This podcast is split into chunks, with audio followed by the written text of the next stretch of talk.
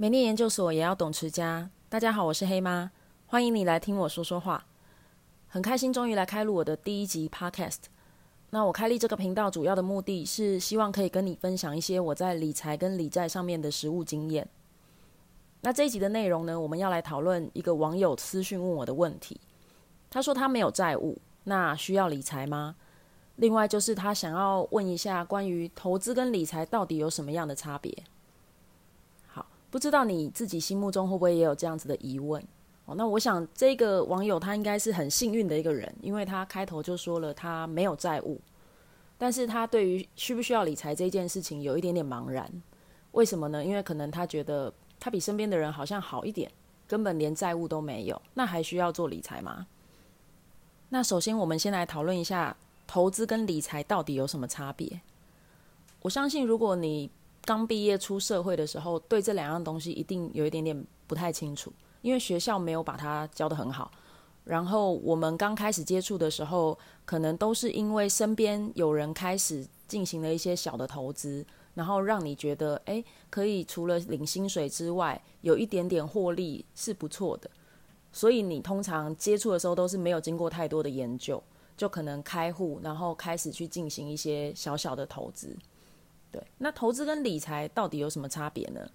其实投资它的学习很简单，它就是只要学会怎么买低卖高，怎么判断时机进场，然后怎么去选择你要持有什么标的，这样就可以了。虽然讲起来很简单，可是还是很多人需要花很多的时间跟金钱在这个领域里面去做学习。对，毕竟市场就是有赚有赔，你想要赢，就代表有人会输。好，那刚开始我们接触的时候，可能你会莫名其妙，因为新手运你就赚了钱，但是也有可能莫名其妙的就赔了钱。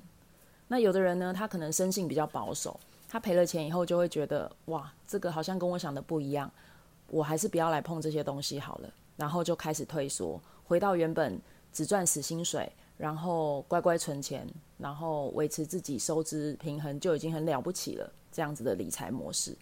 那有的人呢，他天性可能比较敢冲，他可能不管输赢，他就是抱着继续往前冲，才有办法翻身这样子的一个理念，然后呢，去压身家赌一把。那后来的结果怎么样？可能就大好大坏，不见得每个人都有好的结果。事实上，我觉得投资是理财的一部分。那理财到底是在学什么呢？理财我觉得他学的比较广泛，然后比较抽象。你可能有一点点抓不到要领。那我自己的经验是，我觉得理财它其实是一个让生活不管风雨都能够运筹帷幄的一个过程。所以它是一个需要不断持续进修的东西。因为我一开始出社会的时候就是追着钱跑，都在还家里的债务，所以根本就没有多余的钱可以去做什么理财，做什么投资。那如果说要认真说，什么时候开始对于理财这件事情有意识、有感觉，其实是在我开始负债都变得比较健康了以后，然后又还没有开始累积资产的时候。所以如果没有债务，还需要理财吗？这个问题，我觉得有一个很简单的方法可以来判断。第一个是，你可以算一下你工作的这一些年来，你留下了什么。那未来如果再给你相同的时间，你又想要创造什么？其实这个数字可能不到一分钟你就可以算出来，可是要达成一个理想的结果的话，你一定要更有意识的去面对它。过去有没有债务，是一些人事时地物造成的后果；未来有没有资产，是靠理财跟投资相乘的结果。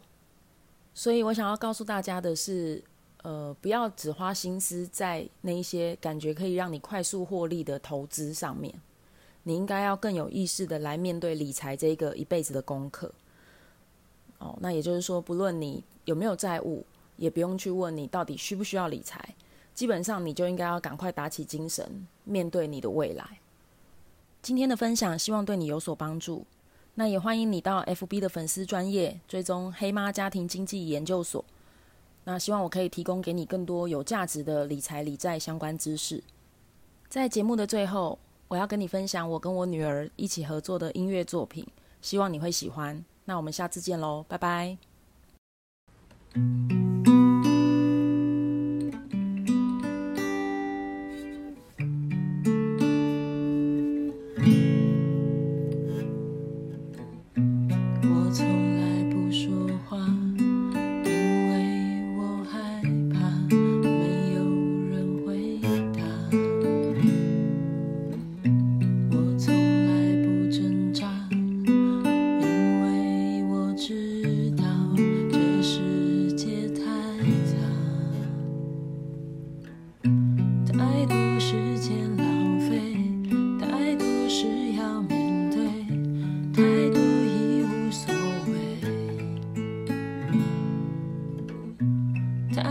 难辨真伪太多纷扰是非在你身边是谁？最渺小的我。